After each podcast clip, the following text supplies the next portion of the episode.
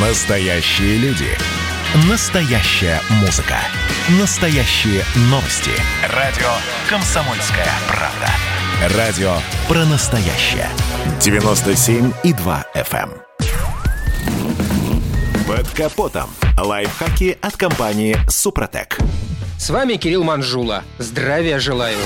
Есть известное высказывание «Кто умножает познание, умножает печаль». Думаю, не стоит сейчас вдаваться в философские размышления на тему этой мысли из Ветхого Завета. Тем более, что к нашим познаниям собственного автомобиля это совсем не относится. Для автомобилистов совершенно точно применима другая мудрость. Знание до сила, врагу могила. Вот, например, пришли вы к дилеру покупать новый автомобиль и, не зная ничего про так называемые доп. опции, точно заплатите намного больше, чем необходимо. Ведь две трети опций, которые нам предлагают в автосалоне добавить к начальной комплектации, это просто роскошь. Вот скажем, система слежения за полосой. Задумка, конечно, прекрасная, но в реальной жизни на наших дорогах совершенно неприменима. Судите сами. Разметка есть не везде. Нарисовано бывает так, что даже водитель не сразу разберется, как ехать. А про зимние дороги с заметенным снегом асфальтом и вспоминать не хочется. Или вот, подрулевые пески переключения передач. Пришли они из автоспорта, где важны доли секунды и быстрота реакции пилота, а в гражданской жизни, один раз попробовав, большинство бросает эту затею. Я сам такой. В этот список можно еще отнести и автоматическую парковку, системы контроля усталости водителя и помощи при спуске с горы и многое другое. Однако есть дополнительное оснащение, без которого действительно сегодня не обойтись и на которое лучше потратиться.